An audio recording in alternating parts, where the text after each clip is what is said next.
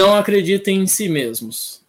Acho que não acreditar e não se levar muito a sério e se questionar a propósito daquilo que vocês admitem como verdade, inquestionável. Acho que é sempre bom se questionar e buscar sempre uma nova possibilidade para aquilo que vocês estão percorrendo. Eu acho que toda vez que há uma verdade da qual não se pode se questionar a propósito dela, ela é limitadora da nossa possibilidade de existência.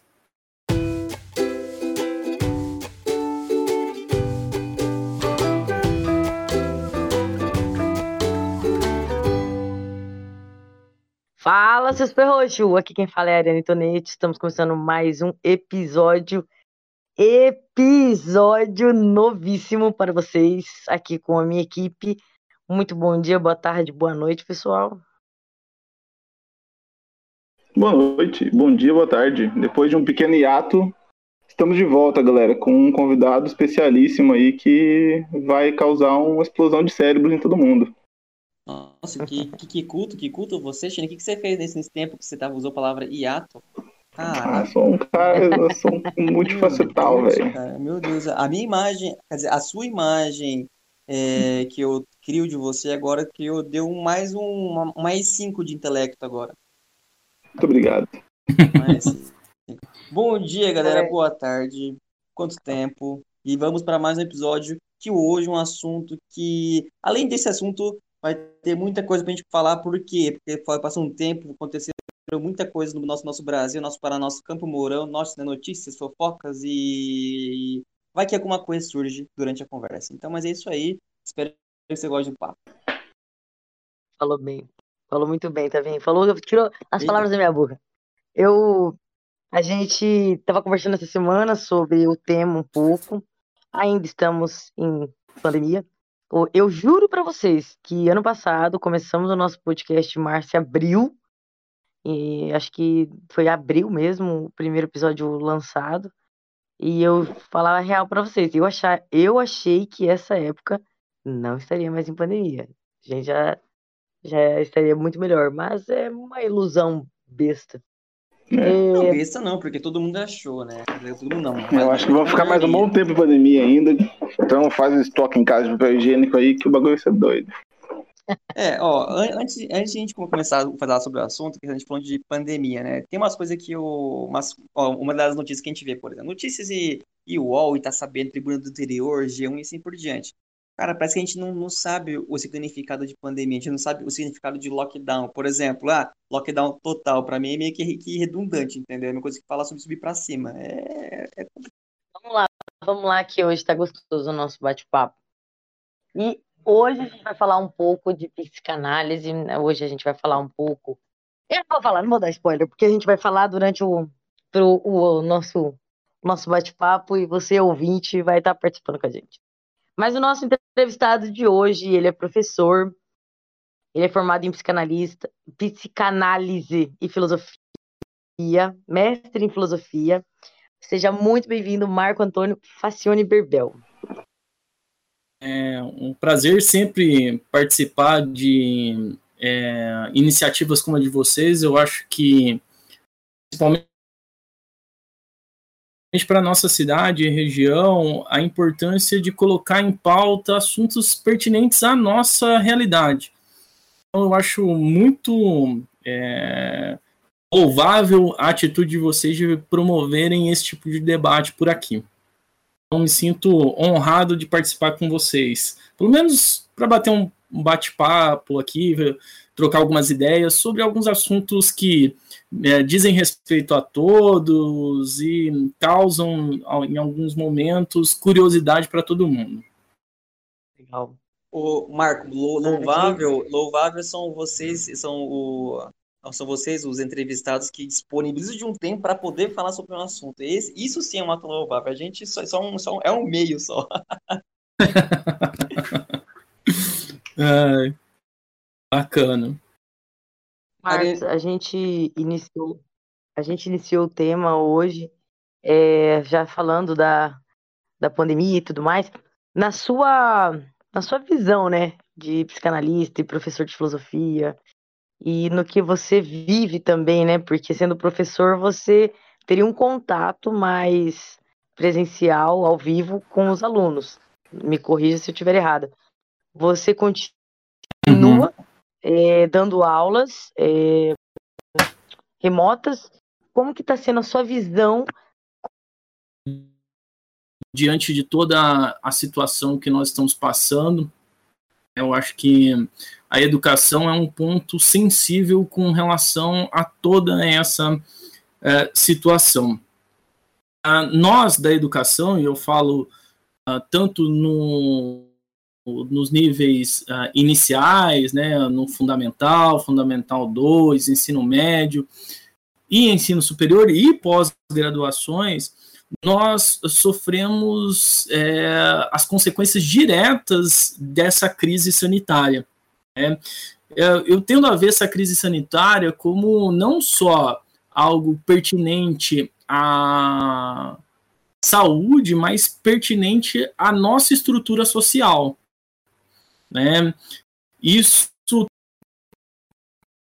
uma série de questões que muitas vezes as pessoas não se faziam da importância que cada elemento tem. Nisso, o convívio da educação. É muito interessante observar dos meus alunos, e às vezes aqueles alunos que a gente via como, em alguns momentos, relapsos, não muito enganjados, o sofrimento deles. Né? Eu acho que os alunos eles estão sofrendo bastante, se vendo diante da impossibilidade da convivência coletiva, o impacto que isso tem no processo formativo deles.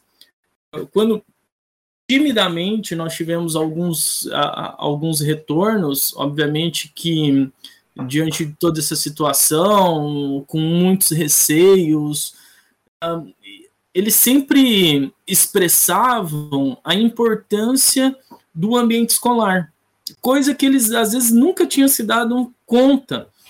De perceber essa distinção entre aquilo que faz parte do ambiente familiar, aquilo que faz parte do ambiente privado, para aquilo que faz parte da dimensão coletiva, da convivência com o diferente. Muitos deles relatam que eles não tinham noção da importância que a escola exercia ou da instituição de ensino exercia na vida deles. Eu achei muito interessante escutar isso da boca dos alunos, da boca dos meus alunos. Então, e nós da educação, nós somos também, de alguma forma, linha de frente de todo esse processo. Nós estamos sofrendo muito com tudo isso também. As nossas atividades, desde o início, elas não pararam. E é muito visível a maneira como isso afetou a saúde mental dos professores também. Por que isso afetou a saúde mental dos professores? Muitas vezes, hoje, a gente não tem limite de trabalho. O fato de nós estarmos em casa significa que o trabalho avançou sobre o nosso ambiente particular. Então, a todo momento você está recebendo e-mail, a todo momento você está sendo exigido produzir não sei o quê, a atividade que você precisa...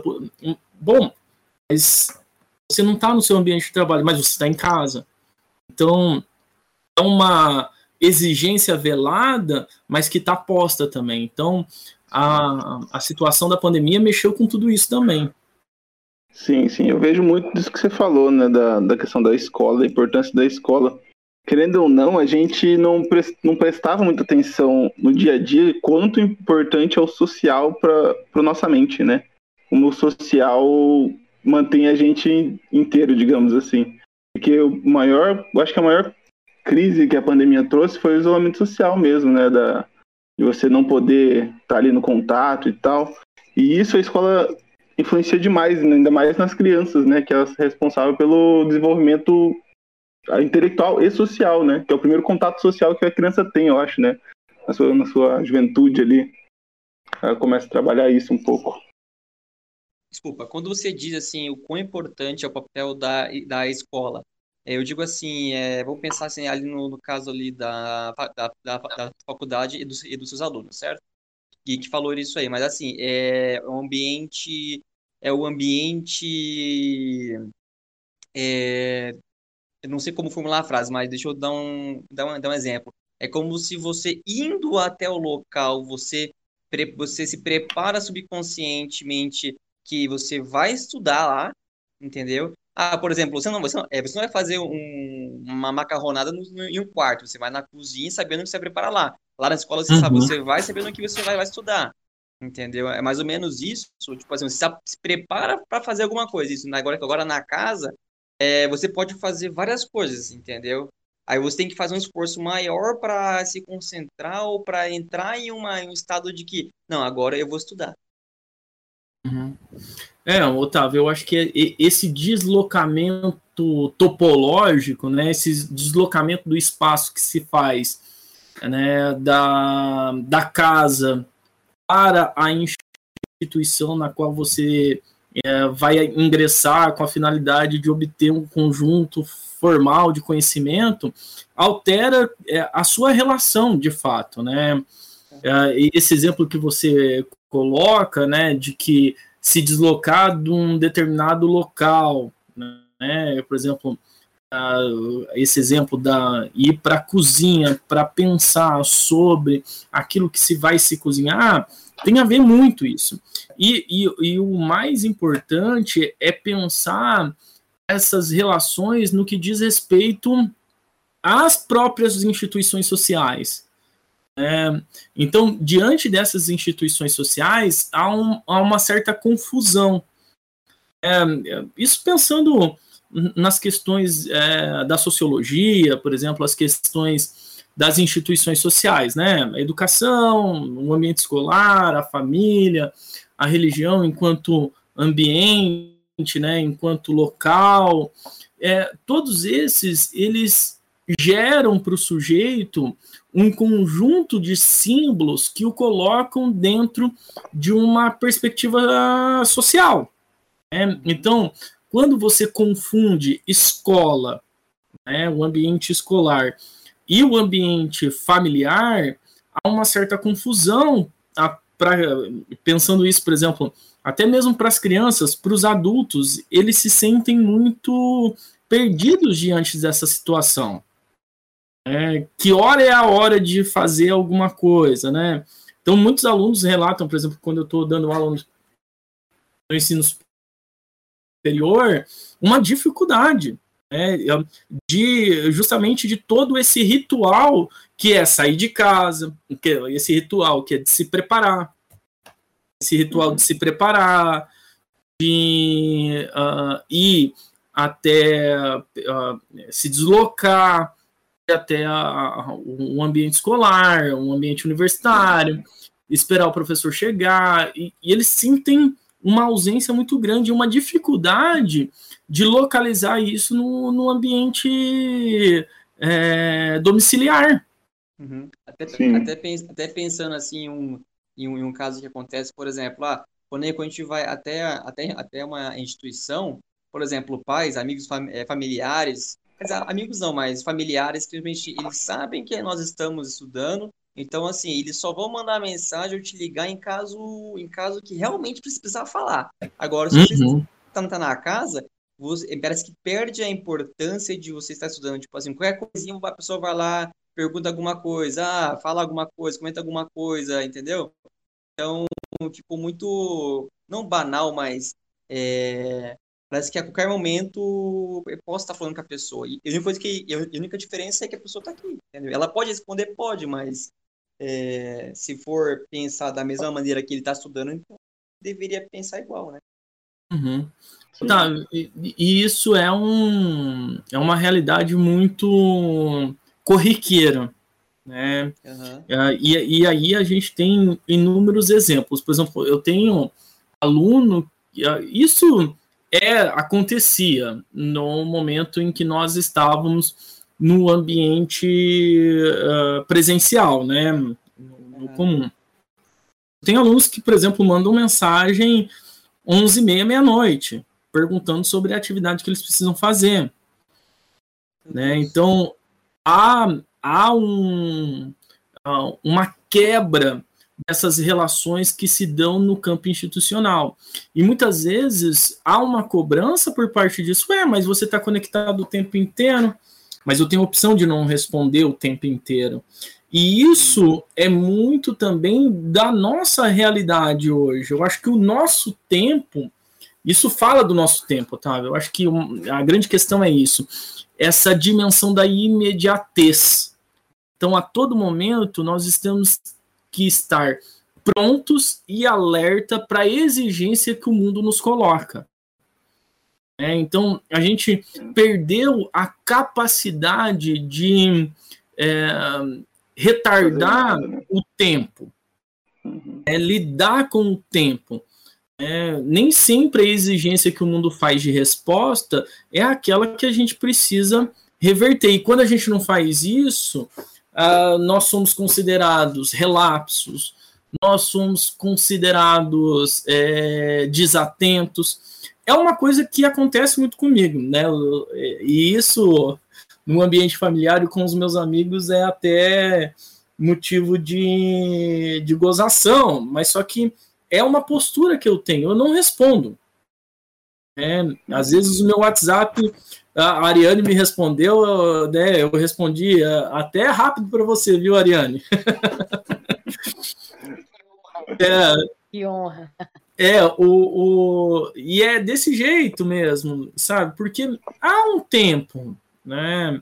Há um tempo. Sim. E aí esse tempo acaba sendo consumido pela essa imediatez. Eu tento lidar com essa dimensão do tempo de uma maneira muito ativa, mas eu sou consumido por ela também. Né? Então, e isso, essa imediatez do tempo no nosso mundo contemporâneo é cada vez maior, cada vez mais exigente. E a pandemia exacerbou isso ao nível máximo, né? Deu um plus gigantesco nesse aspecto. Isso. Eu e a Thaís, né, a gente começou uma empresa ano passado aí e tal, e a gente se pegou meio que nesse negócio do tempo, né? Do tempo de trabalho, digamos assim. Como você é o dono do seu próprio negócio, você acaba indo dormir pensando no negócio e acordando pensando no negócio. E isso chega num nível que uma hora te dá uma exaustão mental ali, que parece que vai acabar tudo, assim, sabe? É um negócio muito difícil de se lidar, digamos assim, você criar momentos para você se desligar das suas responsabilidades, digamos assim. Tipo assim, antes de dormir ali, criar uma rotina de 1 hora ou 2 horas para você, né?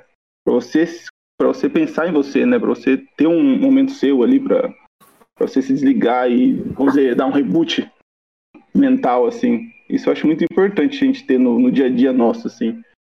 Até das redes sociais também, né? China, eu acho que você toca num ponto muito importante para o nosso mundo contemporâneo, né? Essa emergência do estar ligado, né? Ou seja, se você, em algum momento, se ativamente, né, se dispõe a se desligar daquilo que está ao seu redor, muitas vezes você é visto de uma maneira até pejorativa, negativa. Mas isso é um elemento fundamental. Eu até brinco com a minha filha, às vezes, aqui em casa, eu e minha esposa, a gente brinca do exercício do tédio.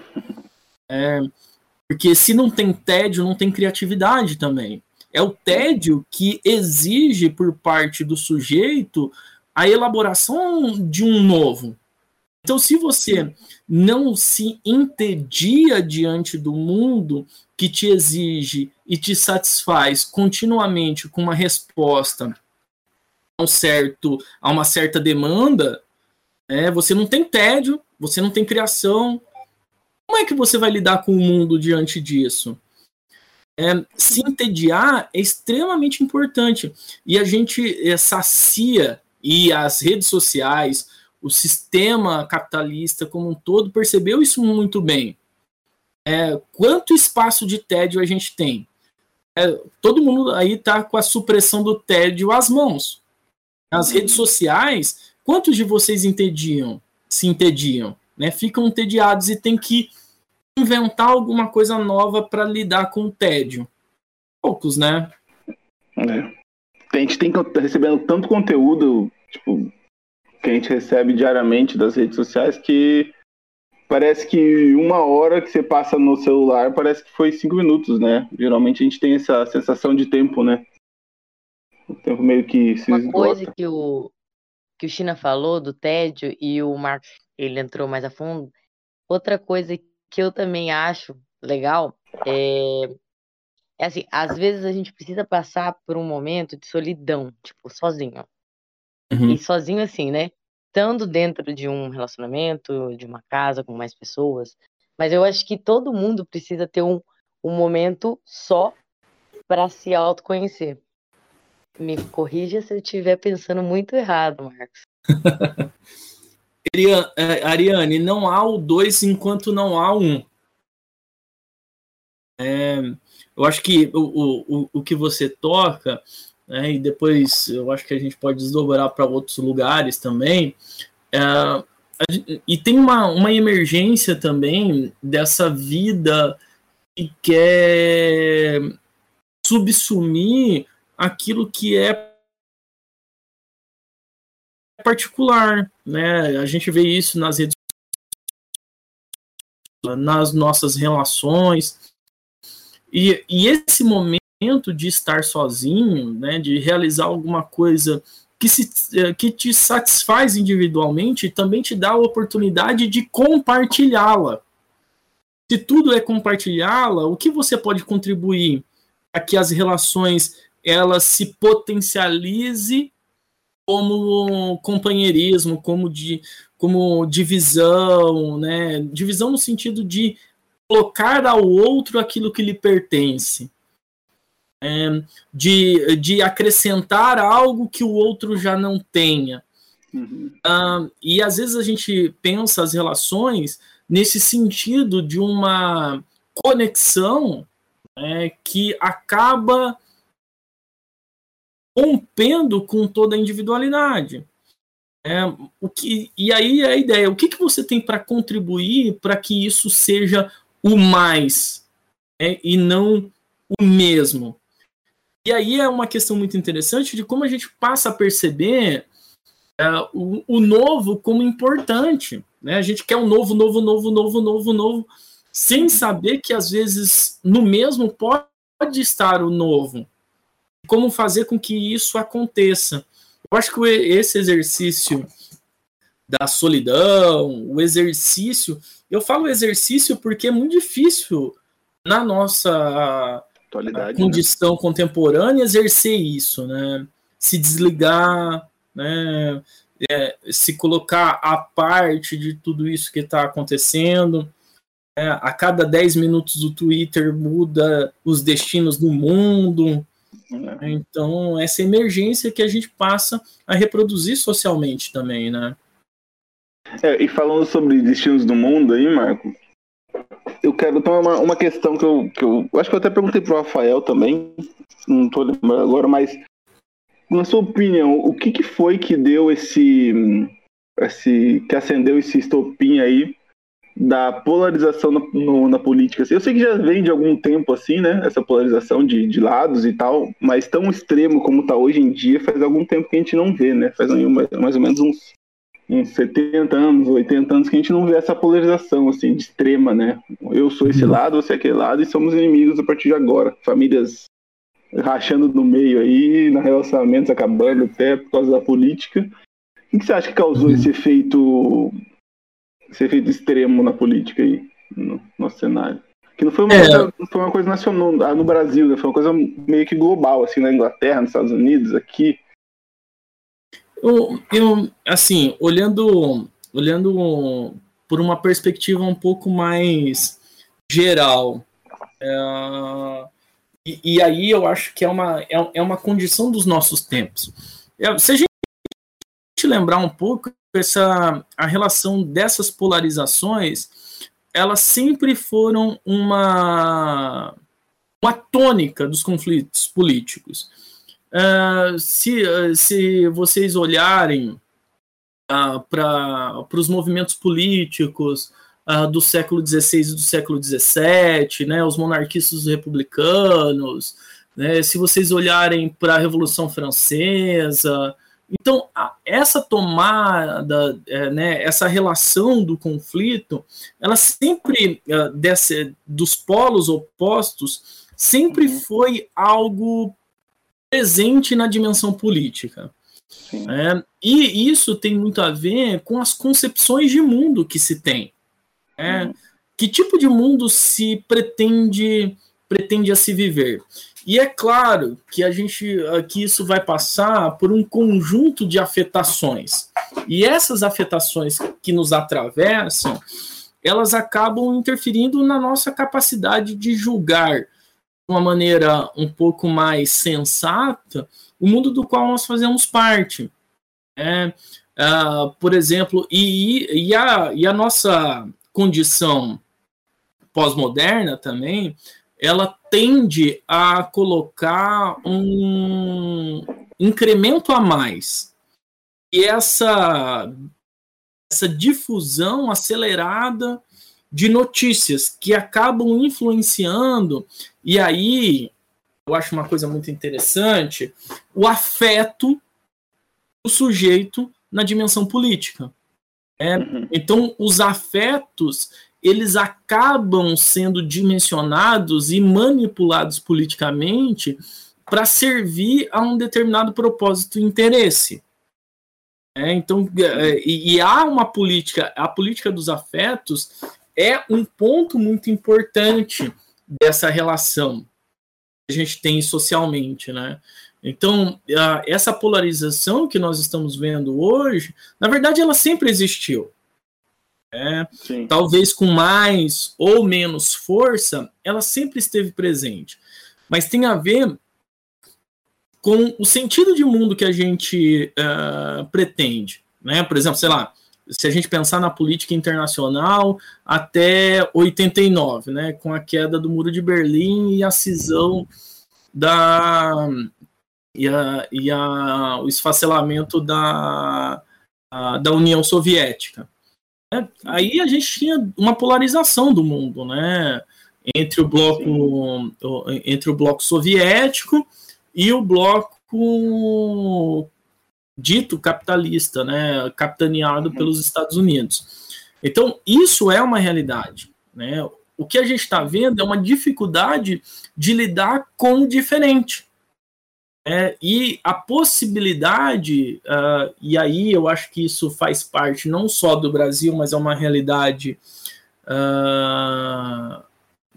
mundial hoje, né? Eu não gosto muito desse termo, mas é uma realidade que a gente pode perceber em inúmeros lugares do mundo hoje, a incapacidade de lidar com a alteridade.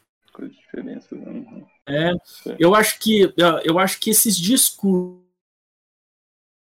que se pretendem a apagar a alteridade, né, e apagar a alteridade, por exemplo, um discurso que se pretende a minoria tem que se curvar à maioria, né, isso apaga a alteridade. Isso apaga a alteridade. E falar da alteridade não é falar qualquer coisa também, né? Eu acho que essa ideia que a gente tem de liberdade de expressão, que pode-se dizer qualquer coisa, também é um equívoco, né? Porque não leva em consideração o outro. Eu acho que o que falta muito é essa relação de alteridade no nosso contexto atual, as relações que a gente estabelece, até mesmo afetiva, né? Por exemplo, sei lá, uma relação conjugal, ela pode passar por isso também. Né? Quando eu passo a desconsiderar o outro como detentor das suas próprias condições, vontades, né? E aí a gente passa a querer que o outro responda a nós mesmos. Então, politicamente, há esse extravasamento daquilo que faz parte do particular também, do sujeito. Não sei se eu respondi, não sei se... Sim, respondeu, Samandeu. É que isso cai muito na questão da verdade também, eu acho, né? Do que... Eu acho que esse conceito muito, eu acho que tá muito ligado à situação política atual com a verdade, né? Tipo, o que é a verdade? Cada um assumindo a sua verdade, né? Mas aí, China, eu acho que a verdade... Eu acho que há uma confusão entre verdade e opinião. Eu acho que a filosofia se defrontou com essa relação entre verdade, aletheia, né? A verdade em grego é aletheia. Aletheia versus doxa, que é opinião, desde o seu princípio. Eu acho que na filosofia... a tentativa de circunscrever um espaço que poderia ser tido como o espaço da verdade, tem uma definição clássica para a verdade na filosofia. Eu até tento discutir isso quando eu dou aula de filosofia ainda para os meus alunos, tentar discutir para eles o que é a verdade, né? Uma opinião verdadeira justificada, né? Ou seja, é necessário que você coloque uma justificativa que se sustente como racional a opinião que você dá. Né? Eu sempre falo para os meus alunos, eu gosto de provocá-los, né? Opinião para mim não interessa. Porque a opinião não se sustenta. Você tem opinião, sustenta ela. Né? Sustenta. Então, o que significa sustentar a opinião? Apresentar argumentos. E aí tem uma outra coisa, nem todo argumento é um argumento verdadeiro. A gente pode ter falácia. Eu não sei, desculpa, Ariane, China, de que lugar vocês partem, né? Não sei se alguém tem curso universitário, já passou por algum. Todo mundo aqui tem grau superior, né? Eu sou formado em Direito, Ariane em Odonto e o Otávio em TI, né, Otávio? Se eu não me engano. Não, eu sou formado em Gestão Comercial. Gestão Comercial, isso. Eu fez lá na faculdade, Otávio? Fiz lá, legal. China, então você sabe tudo de falácia, né? Como que você pode encontrar um argumento, transformar algo supostamente falso num argumento. E como que a lógica jurídica é importante para explorar aquilo que aparentemente parece uma verdade, mas não é uma verdade. Né? Isso eu acho que é um dos vamos dizer assim, maiores defeitos que colocaram em cima do advogado, né? Que o advogado de defesa ele tá lá para inocentar você. Na verdade, não é isso, né, que acontece. O advogado de defesa ele tá lá para não deixar você ser julgado além do que você merece, digamos assim, até onde vai sua conta, né? Daí criaram um comércio em cima disso que a galera vai até o fim para tornar um culpado inocente, né? E daí começa todo o problema do jurídico brasileiro, eu acho. Essa questão aí. Não, cara, é excelente isso que você falou, porque meu percurso formativo é bem doido, assim, né? Porque eu tenho a minha graduação em filosofia, depois eu vou fazer mestrado, meu mestrado é em filosofia política e ética, e as minhas áreas são sempre relacionadas muito ao direito, então eu dou aula para a galera do direito. Isso que você está falando é justamente, às vezes, uma dificuldade que o pessoal do direito tem para entender qual é a função do advogado de defesa diante de um crime. Sim. É bem a questão ética, né? A questão ética, a ética do advogado está ali para não deixar ninguém ser julgado além do que deve ser julgado, né? Tem toda essa questão aí, né, dos direitos fundamentais, né, de dignidade humana e tal. E a galera foi além, né? Criou uma rede para usar as brechas da lei para começar a fazer maracutaias nacionais, digamos aí, né, no direito.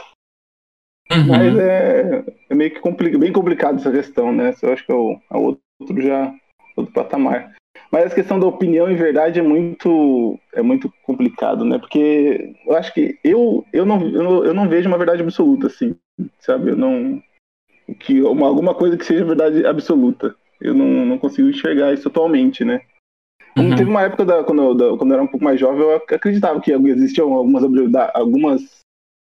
verdades absolutas, né? Como tipo, o ar, a gravidade, o tempo, o espaço, a terra plana e tal, mas assim, você não tem, tipo assim, você pode comprovar, mas tem várias, tipo assim, tem várias coisas, tem uma teoria que é engraçada até, que é a teoria que a gente pode ser um monte de cérebros dentro de jarras conectados a alguma coisa, entendeu? E não tem como você, tipo, refutar isso. Uhum. Entendeu? E aí, isso acaba... Eu acho que essa discussão é muito curiosa, porque é uma discussão que, se você vê, por exemplo, o Sócrates e os sofistas discutindo sobre a existência ou não da verdade, é essa discussão até hoje. É isso mesmo.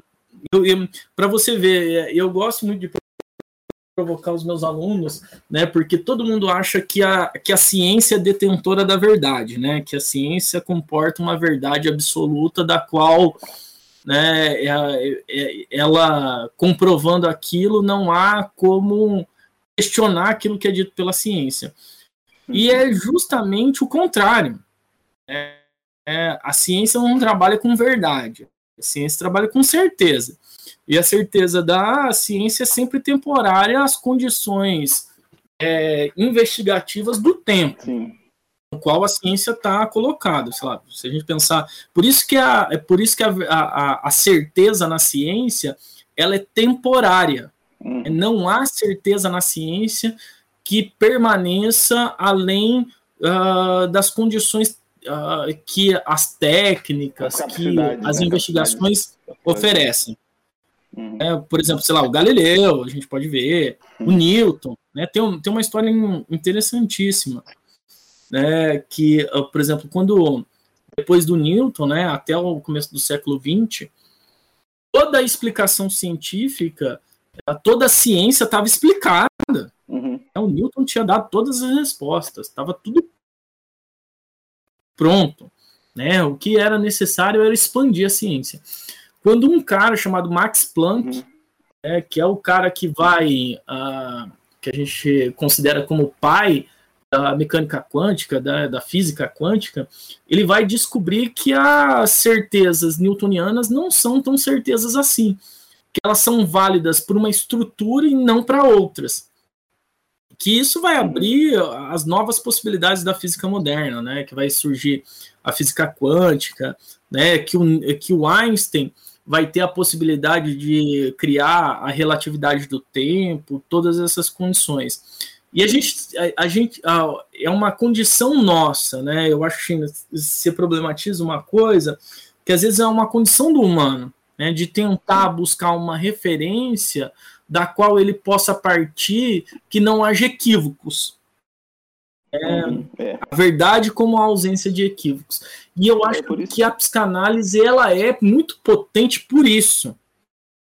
Certo. Os equívocos fazem parte da condição de constituição de nós mesmos. É só quando a gente tem condição de lidar com os nossos equívocos que a gente pode avançar sobre nós mesmos, criar certas possibilidades das quais tudo estava estabelecido anteriormente. Aquelas verdades que a gente acha, né, sei lá, seja sobre relacionamento, sobre a convivência social, quando a gente pode levar em consideração o diferente, o equívoco. Esse é um ponto essencial desse processo de construção. Que muitas vezes a gente considera muito pouco essa relação. Aí todo mundo quer uma verdade, né? Eu acho que é bem isso. Que verdade que as pessoas querem. E por que elas querem essa verdade? O que isso vai trazer a elas? Então, você colocou um ponto interessante, que a verdade se confunde com opinião, e eu vou colocar mais uma coisa que ela se confunde. Ela se confunde com a crença também, né? São coisas que se confundem, assim, para as pessoas, às vezes, né? São três pilares aí que se batem, digamos assim. China, e isso é muito, muito importante. Eu acho muito curioso, né? E quando nós passamos a problematizar esse tipo de condição, né, entre o que é verdade e o que é opinião, Uhum. As pessoas tratam as suas opiniões a partir de uma me fugiu a palavra agora, mas de um núcleo irrefutável, como se fosse algo que... Essa é a minha opinião. Eu sempre brinco com os meus alunos, eu gosto de provocar eles. Eu falei, sua opinião não me interessa. Me interessa como você consegue justificar ela. Justifica ela para mim. E às vezes isso pode soar um pouco agressivo, né? Essa maneira como eu falo. Mas é justamente para funcionar como uma provocação. Para que eles entendam que muitas vezes a opinião que eles defendem carece de uma justificativa. Eu não estou querendo que eles assumam aquilo que eu digo a eles. Eu estou querendo que eles busquem formas de justificar a própria opinião que eles têm. Muitas vezes as pessoas assumem certas opiniões quando você passa a questioná-las. E aí eu acho muito, muito legal o método socrático, por exemplo, em um certo ponto, porque você começa a colocar a pessoa em dúvida sobre as próprias verdades que ela admite como algo inquestionável, irrefutável. Uhum. Muitas vezes as pessoas não querem também, né? Chegam em um determinado lugar, deixa isso pra lá. E aí que tá, né? Crescer cansa. É exaustivo. É uma lei do crescer, cansa, a mudança cansa, né? E é trabalhosa, né, Ariane? Cara, uma analogia lá um pouquinho antes da conversa atrás, ainda com que essa conclusão ali de que a gente buscar o novo, e às vezes o mesmo tá ali, pode ser o novo, a gente pode até fazer uma analogia, né? Por exemplo, o planeta Terra gira toda vez no mesmo sentido, mas nunca tá no mesmo lugar. Então, a gente pode continuar fazendo o mesmo, que às vezes você naquele momento já não é você daquela vez passada que fez aquela mesma coisa, entendeu? Sim. Esses dias eu fiquei muito revoltado com uma coisa que eu vi nesses cursos de marketing da vida aí que tá rolando, que rola muito no YouTube, no Instagram, né? Esses posts patrocinados, assim, que era um determinado professor de marketing digital lá falando que a vida do pombo é muito mais interessante que a sua, né? Que o pombo vai e come comida de graça, vai e transa e dorme, e caga na cabeça do humano, e vai não sei o que, e voa por aí, e pousa ali, come de graça de novo, e transa e dorme, né? Eu fui lá pesquisar qual que é a vida útil do pombo, né? Quanto tempo ele vive, porque ele vive 6 anos só, né? Eu falei assim, se eu viver 6 anos de vida só, provavelmente eu gostaria tudo isso também, né? Tipo assim, trouxe uma... E eu acho isso uma completa idiotice, desculpa, sim, sabe por quê? Uma completa idiotice, né? O pombo pode fazer alguma coisa além disso? Não pode fazer alguma coisa além disso, tem isso também, né? Ele é limitado, né? Ele responde a uma condição que a natureza pré-determina a ele. Sim, é isso, né? Nenhum pombo vai se questionar a propósito, será que isso está certo mesmo? Será que a gente pode querer outra coisa além de comer e cagar na cabeça das pessoas? E aí, né, quando a gente vai questionando essas dimensões, a gente passa a perceber como a dimensão do que é ser humano é complexa. Sim. A gente tem que lidar com uma condição extremamente angustiante de dúvidas que nos acometem continuamente. Sim. E essas dúvidas, elas produzem angústia. E essas angústias que fazem com que nós tenhamos a ousadia de querer mais do que a gente tem. Sim. Essa é... Todo mundo mais meio que assim, né? Querer mais que tem. É igual de ter mais que tem. Eu tava vendo outra coisa engraçada que eu lembrei agora. Sobre ter mais que tem. Ou também não saber o tanto que tem, né? Aí que tá o negócio. Não, mas tem a questão de hoje em dia, tipo assim, tá um pouco em alta também. Não sei se vocês já viram já, ou tem ciência do minimalismo, né? De viver com menos, assim, viver com pouco, né? Viver com 2, 3 peças de roupa, ter um computadorzinho ali, um celular e pouca coisa, tipo isso.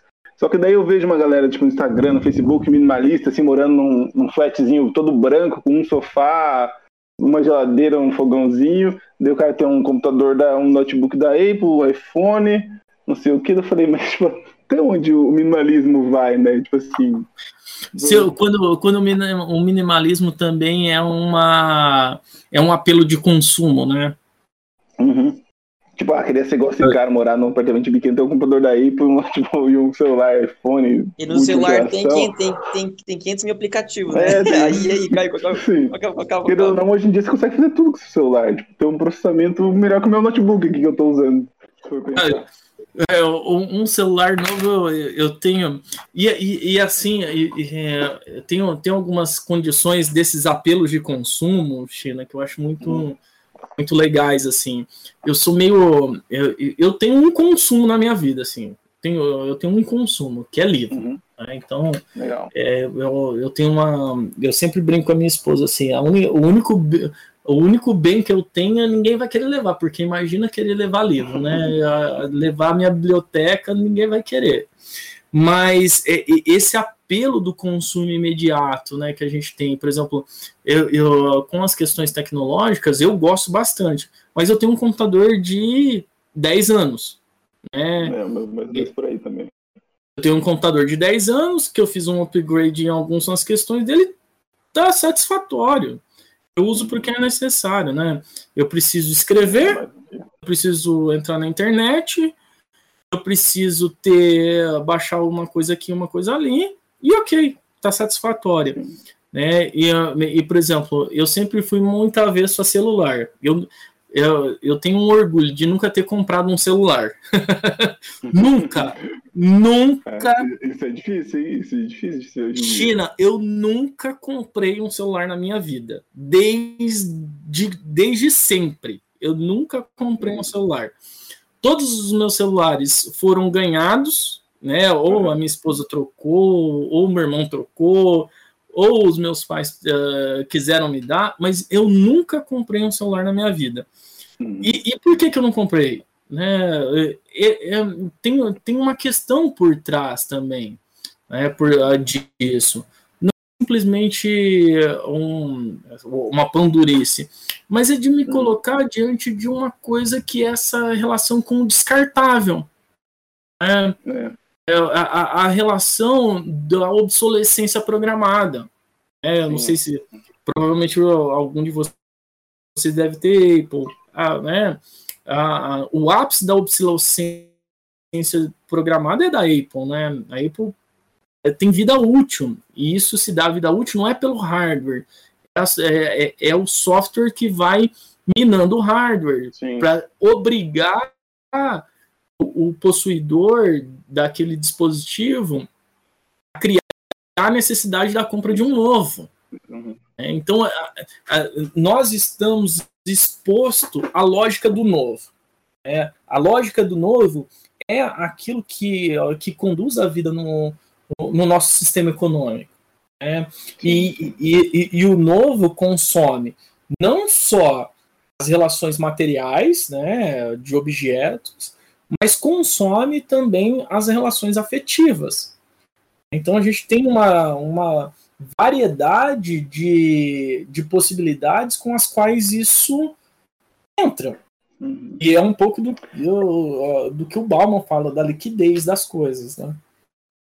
Então, vamos entrar nesse assunto então, já que você tocou nele, né? Onda braba! Cara, esse negócio do Bauman, a primeira vez que eu vi, acho que eu vi no Instagram até, né? Porque eu acompanho alguns Instagrams de filosofia e psicologia até, daí eu acabei... Legal, gente! Acabei vendo no Instagram. Então, tipo assim, se você pensar um pouquinho direito, tipo, não que os conteúdos que há no Instagram são de todo ruim, assim, entretenimento é necessário. Né? Tipo, claro, só que tem que ser, vamos dizer assim, tem que ser tudo em equilíbrio, né, digamos assim. Mas tem vários Instagrams legais pra se acompanhar de filosofia. E ele falando sobre essa questão do amor líquido, né? Daquele amor que não tem uma forma, assim, né? Que ele foi um filósofo, né? Que conseguiu ver... Um filósofo antigo que conseguiu ver as redes sociais, né? E o que elas geraram para nós, assim. Mas eu acho que melhor que ninguém você pode dizer um pouco mais pra gente sobre isso, né, Marco? O Bauman não é. O Bauman é novo, né? Ele morreu faz seis anos, eu acho. 5. Então, filósofo, ele é novo, né? Digamos assim, no tempo dos filósofos, né? Sim. Nesse sentido. Há poucos anos, né? Alguma coisa assim, né? Eu sempre brinco com os meus alunos, né? A minha noção de temporalidade é muito diferente. Novo para mim é do século XIX, né? Ele é novo, né? Sei lá, você vai falar de um filósofo do século XIX. Velho para mim tá há 7, 6 séculos antes de Cristo, né? Isso para mim é velho. Então tem uma... Eu sempre brinco que tem uma relação de temporalidade diferente. Ele é antigo por causa que ele conseguiu ver, ele analisar pessoalmente as duas questões, né? A questão do analógico e do digital, assim, né? Filosoficamente. Uhum. Cara, eu tenho... Falar em analógico e digital, eu vou fazer uma propaganda de um amigo aqui. Eu tenho um amigo que ele defendeu um doutorado O doutorado dele foi na Universidade Federal do Rio Grande do Sul. É o Bruno. O Bruno, ele escreveu uma tese... Cara, é muito, muito legal a tese dele. Eu tô lendo ainda, ele publicou um livro, chama Hacking e Dispositivos Tecnológicos: Práticas de Liberdade e Criação de Novos Mundos. Ele vai problematizar a informática no mundo contemporâneo. E quando ele vai problematizar a informática no mundo contemporâneo, ele vai lidar com a ausência de liberdade. Muito interessante. Eu acho que a Thaís teve aula com ele. Como que é o nome dele mesmo? O Bruno. Né? Bruno.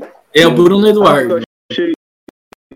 Bruno Eduardo, ok. Uhum. Não, achei o livro dele aqui já. Mais um entrevistado, hein, Ariane? Então. Se vocês quiserem, eu posso fazer o contato com o Bruno, agilizo isso. Vamos fazer essa ponte. O Bruno é um cara fantástico e ele vai discutir muito a contemporaneidade e vai discutir muito essas questões do atual. Porque o conceito do Bauman, o conceito da liquidez, e aí é quando ele vai... A dimensão da fluidez, da liquidez, que é tudo aquilo que encontra meios de razão, aquilo que não se dá a capacidade de circunscrever num espaço, né? Então o nosso mundo está em contínua fluidez, a contínua busca do novo, a contínua busca do diferente, e essa fluidez contínua vai nos colocando diante de uma insatisfação. Uhum. Então, como a gente vai conduzindo esse mundo, a gente pode voltar ao que a gente estava falando um pouquinho atrás, né? Essa fluidez que a psicanálise vai falar também, essa fluidez do desejo, de como esse desejo ele vai ser fluido, de como a gente não vai conseguir circunscrever um espaço no qual a gente consiga se implicar, né? Uhum. E nas dimensões afetivas isso é muito presente. Sei lá, alguém disse alguma coisa que você não gosta, o Bauman fala isso sobre as redes sociais, né? Você vai lá e deleta ele da sua rede social, e ok, acabou. Não problema. Você não consegue lidar com o diferente, né? Quer dizer, só é possível lidar com o diferente quando o diferente quer também se propor ao trabalho do diferente, né? Agora, contra alguém que não quer... Essa é a minha opinião, pronto, acabou, não tem discussão, dane-se você, né? E isso é impossível também, né? A gente tem um certo limite para isso, mas acaba esbarrando nesse tipo de situação, né? Então, a nossa fluidez desse mundo é justamente por isso, a gente não consegue conservar e lidar com aquilo que é diferente de nós mesmos. Na psicanálise, a gente pode até falar das questões narcísicas, né? Eu procuro no outro aquilo que diz respeito a mim mesmo. Eu me enamoro pelo outro, não pelo que o outro é, mas por aquilo do outro que é meu. Que se parece, né? Exato. Não, só um parênteses aí. Não é... Se a gente parar... quer dizer, eu analisando aqui, pensando um pouco, não é meio estranho a gente falar que essas coisas que estamos falando aqui é algo que flui e não o contrário, é algo que trava, entendeu? Porque se a gente não consegue encarar o diferente ou lidar com o diferente ou fazer com que algo não dure tanto tempo, algo tanto objeto algum sentimento, é estranho falar que flui, né? Tipo, que deixa vir outras coisas, que deixa aí... Bom, não sei, mas... Otávio, eu entendi a tua questão. Uhum. Eu vou te dar um exemplo. Uhum. Joga uma porção de água, uhum, e tenta esbarrar essa porção de água para que ela trabalhe a relação de resistência. Que ela vai encontrar um lugar para escapar. Ah, entendi. É uma coisa que você tem que manter e pegar isso, né? Exatamente. Espalha um pouco de água, né, numa mesa. Tenta juntar essa água. Na medida em que você vai juntar, que ela vai ter que lidar com essa resistência, ela vai procurar um lugar para fluir. Ela vai escapar disso sem ter que lidar.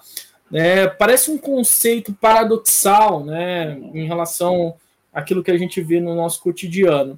Mas é justamente, muitas vezes, o que se apresenta nessas relações. Por exemplo, as relações afetivas, né, nos relacionamentos. É muito mais fácil trocar do que lidar, né, com aquilo que se apresenta.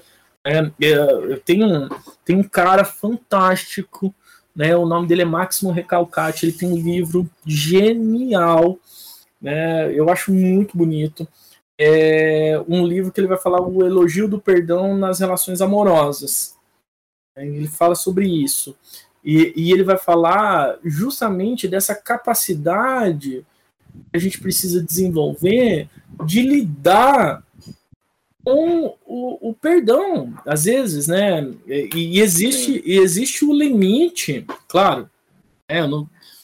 E ele vai trabalhar casos extremos, né? Do cara que foi abandonado, que foi traído, né? E como que a nossa relação, e aí é por isso que a psicanálise, eu acho que ela é muito contundente quando ela vai tratar uma série de assuntos, ela sai da percepção convencional.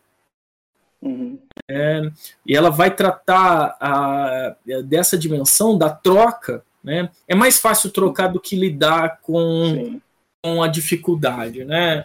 Então, quando você tem um problema, você encontra um limite na sua relação afetiva e amorosa, né? Um ponto no qual parece intransponível naquele momento, é mais fácil deixar.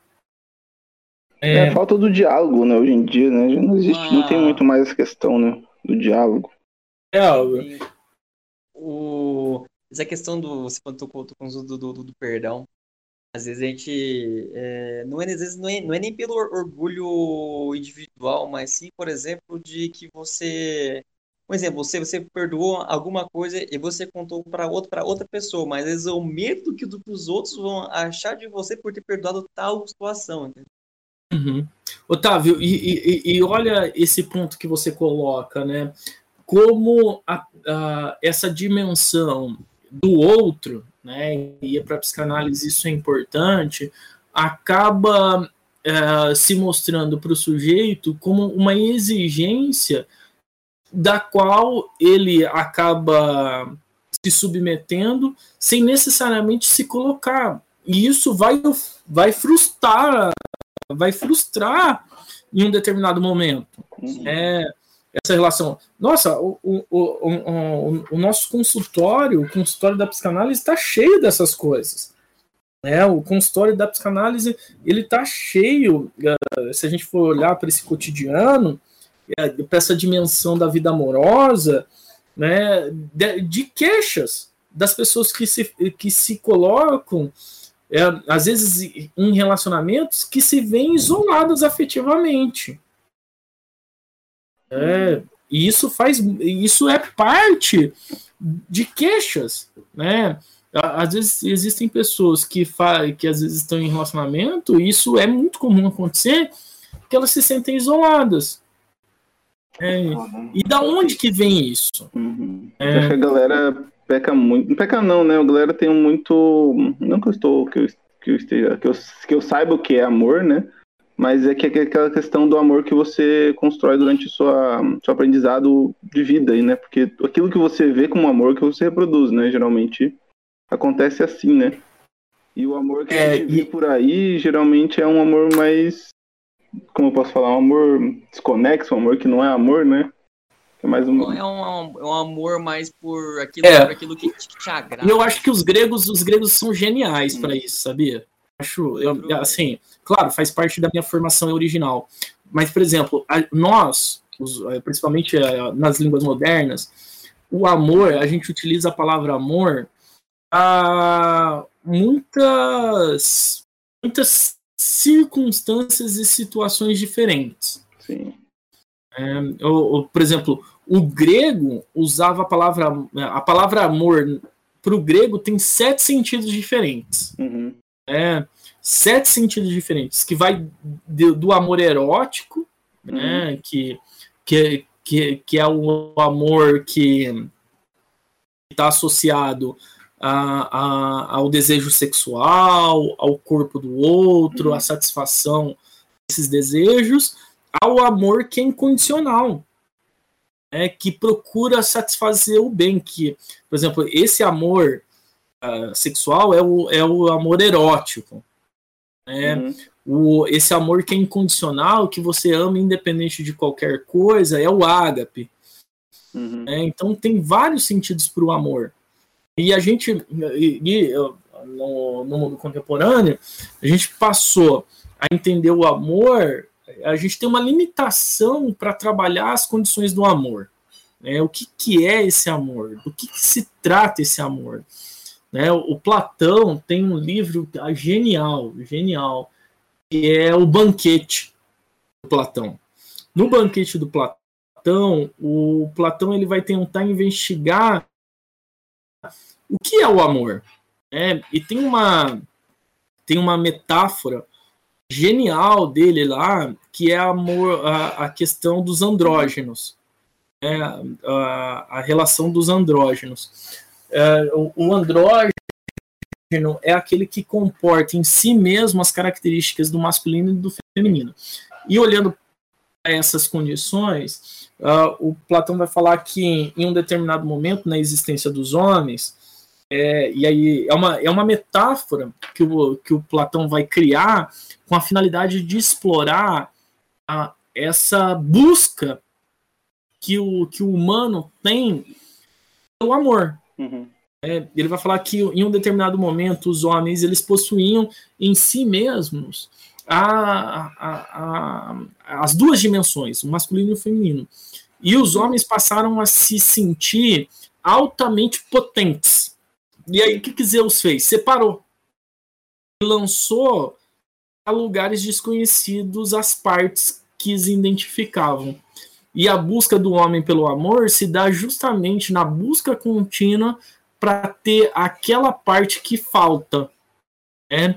E isso, para a psicanálise, essa busca da falta, é se dar conta da falta. Falta. E o que a gente vai fazer com isso que falta sempre?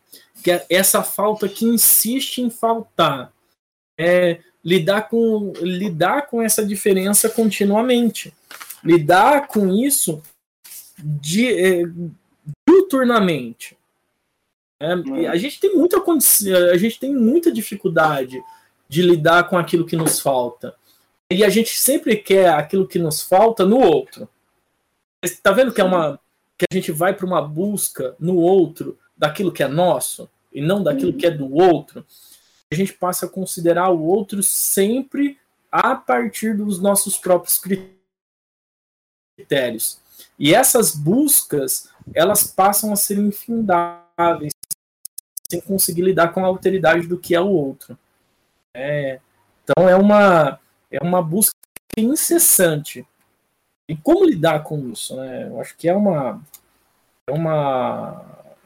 É uma condição nossa. É engraçado, né? É, eu acho que é uma condição nossa. É engraçado. A gente tá falando, por exemplo, das pessoas buscarem tanto novo, mas mesmo assim tá buscando... Não buscando, mas falta tanto que lhe falta. Uhum.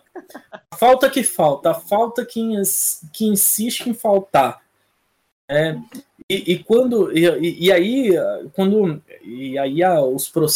análise, né, a psicanálise ela é muito importante para isso, para que o sujeito tenha condição de lidar com a falta, né? A falta é algo que vai insistir sempre. A falta vai insistir. Não tem como ela deixar de existir. Mas como que eu vou lidar com essa falta? O processo de análise, por exemplo, ela vai percorrer um pouco esse caminho, né, de como lidar com aquilo que me falta, né, como que eu vou tratar disso que me falta nas relações que eu estabeleço com o outro.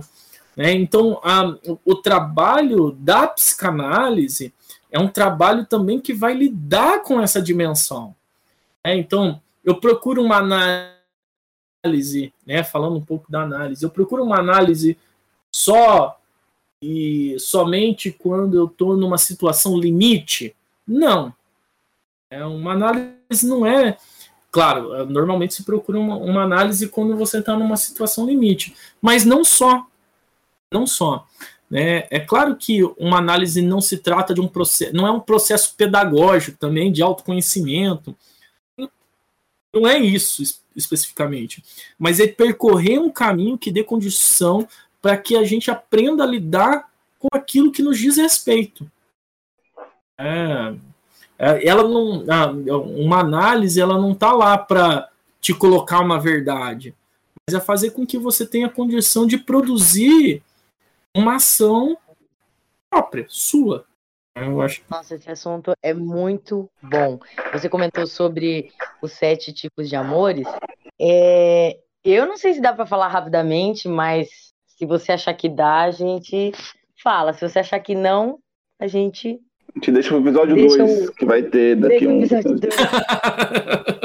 vai ser necessário. Se eu fosse um perfil público do Instagram que trabalha com humor, ia falar assim, ó, eu falaria dos 7 tipos de amores, mas o grande segredo é que 7 tipos de amores eu não conheço.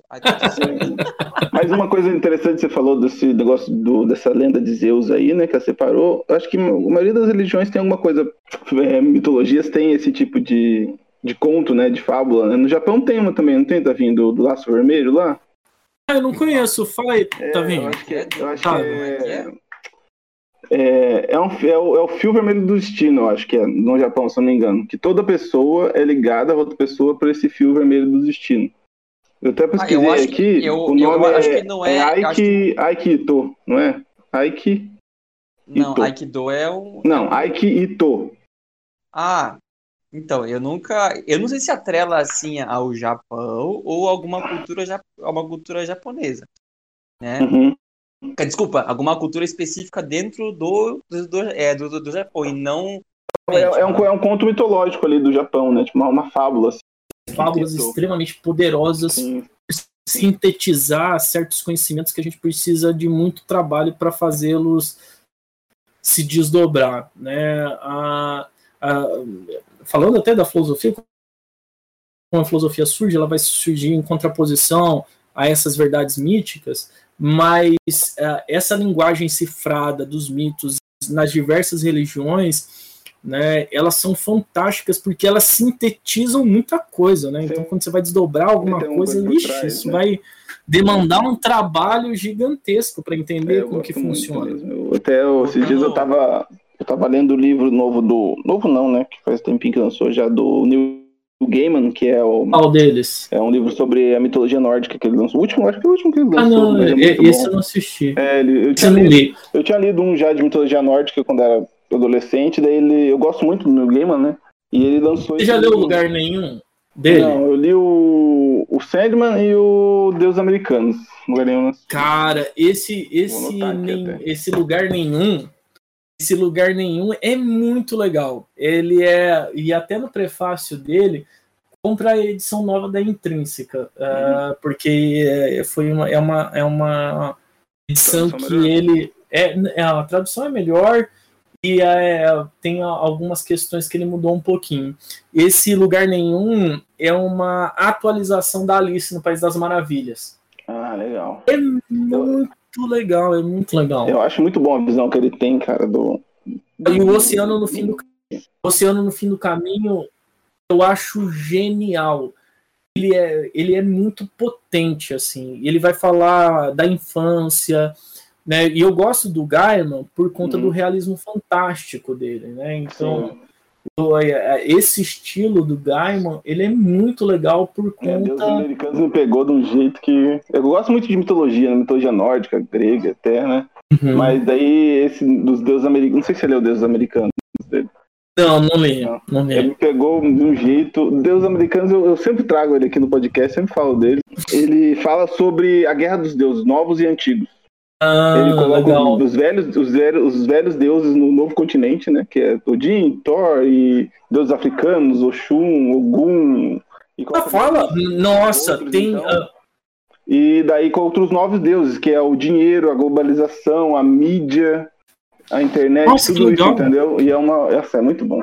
Mas pode falar, vamos terminar. Galera, todo cast a gente faz uma brincadeira com o nosso entrevistado, que é um quadro bate-bola, jogo rápido, onde eu faço algumas perguntas e você responde com o que você imagina, né? O que vem na sua cabeça do primeiro.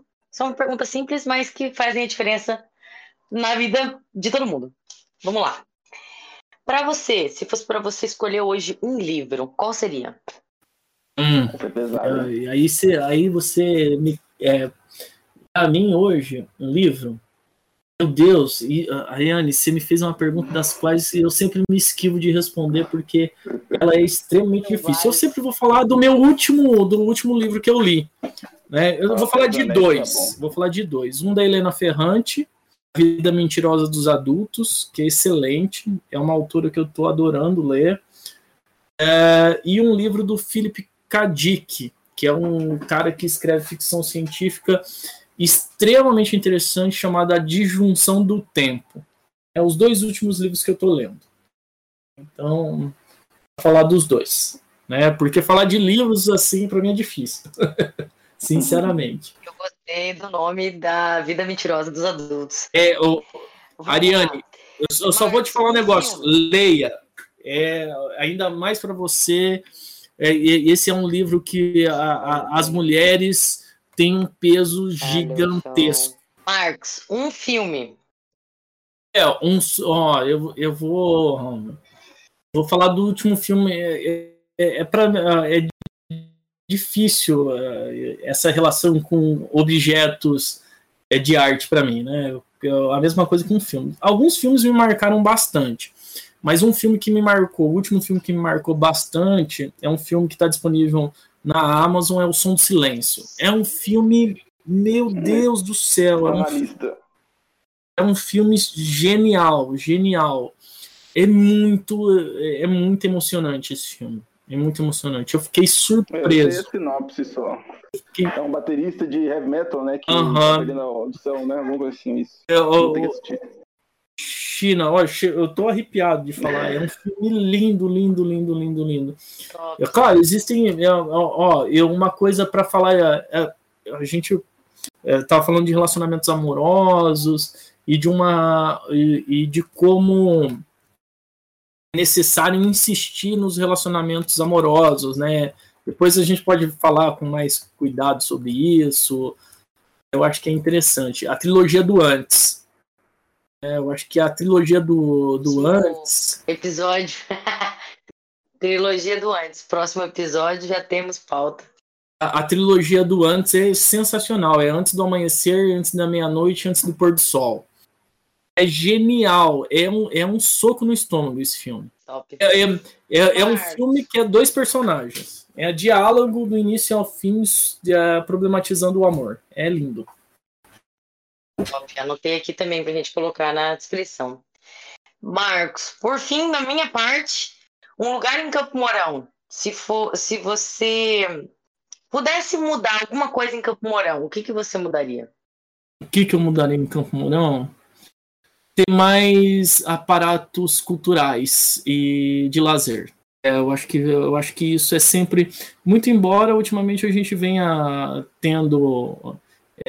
novos incrementos com relação a isso, mas novos dispositivos que tornem isso possível. E cafeterias. Eu acho que isso é muito legal também. Cara, eu tenho uma carta na manga aqui hoje, minha vez. A minha carta na manga dessa vez vai ser o China. Escolho você. Escolho você. Kindle ou livro físico? Agora você me pergunta, China, livro físico sempre, mas o Kindle hoje ele é um grande aliado na vida cotidiana. Então, livro físico sempre, eu tenho muitos livros que eu leio no físico e o Kindle é o meu companheiro de viagem. Bota fé. Eu preciso comprar um, eu tô meio segurando ainda pra não comprar um, mas comprarei um. China, compre, sem medo. Eu estou recomendando a todos. Você sabe o que aconteceu quando eu comprei o meu Kindle? O meu ritmo de leitura, ele aumentou muito. O ritmo de leitura não. Mas assim, o acesso... Porque às vezes eu estou lendo 2, 3 livros ao mesmo tempo. Então é igual série, né? Então, eu cansei um pouquinho, fico monótono, achei, eu começo a ler outro. E ter o Kindle disponível me facilitou isso. Facilita, né? Isso. Facilita. Legal. Mas, por exemplo, daí eu deixo para comprar livros com edição mais específica. Livros de estudo é só físico. Livros de estudo físico. Livros de literatura... Eu tentei estudar com PDF até, mas é complicado. Não dá. Não, livro de estudo é físico. Eu também. Só que isso tem no Kindle, viu, China? E o legal, Kindle... Legal. O Kindle faz uma coisa genial. Você vai grifando e ele monta um arquivo com tudo que você grifou. Show. Livro. Certo. A Ariane poder terminar nosso episódio. Oi. China, mas cadê a carne na manga? Kindle e do livro. Kindle. Presta atenção, caralho. Tá, a Ariane infelizmente caiu a internet dela lá, esperando, mas tá tudo bem com ela, não se machucou. E vamos ter que encerrar sem ela hoje. Para finalizar, Marco, a gente tem um quadro Fala Coach, que é um quadro onde a gente abre para o nosso entrevistado deixar uma mensagem de empoderamento aí, de mudar o mindset da galera. O que você tem a dizer para o nosso público mouroense? Que mensagem você deixa para eles? Não acreditem em si mesmos. Acho que não acreditar e não se levar muito a sério e se questionar a propósito daquilo que vocês admitem como verdade, inquestionável. Acho que é sempre bom se questionar e buscar sempre uma nova possibilidade para aquilo que vocês estão percorrendo. Eu acho que toda vez que há uma verdade da qual não se pode se questionar a propósito dela, ela é limitadora da nossa possibilidade de existência. Show. Eu vou mandar até um recado pro pessoal que viu esse dia atrás ali no site, lá não tá sabendo de o verbo intubar com in. No começo, em vez de entubar, eu fui um deles e critiquei. Falei, cara, mas que pode? O pessoal é muito burro, muito analfabeto. Fui ver a palavra, o prefixo in no vocabulário é uma coisa nova aí. Aí, viu? É pra quando você vai colocar o tubo em algum lugar, e o entubar é pra você transformar algo em tubo. Quando você tá bem, já que você não falou muito. Finaliza aí já pra gente, já que você não falou muito. Só queria... Beleza, era pra ter encerrado já, né? Mas como eu usei a minha carta na manga, mas a carta na manga não foi aquela carta na manga. Mas vamos lá. Marco, hoje, o que você falaria agora, no momento que você está no estado que você está, fala assim, ó, todo mundo deveria fazer isso. O que você escolheria pra todo mundo fazer?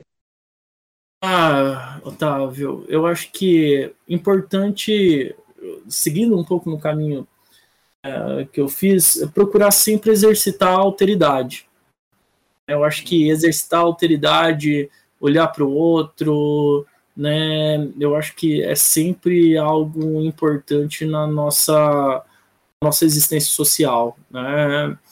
E olhar para o outro não como a gente quer que o outro seja, né? Mas pelas características que o outro tem. Então, a gente precisa colocar isso mais em prática. E não é um princípio, que eu posso dizer, de suportar tudo o que se aparece, mas de se colocar, se questionar também dos valores que muitas vezes a gente acha que são inquestionáveis, e a gente às vezes nem sabe de onde eles vêm, né?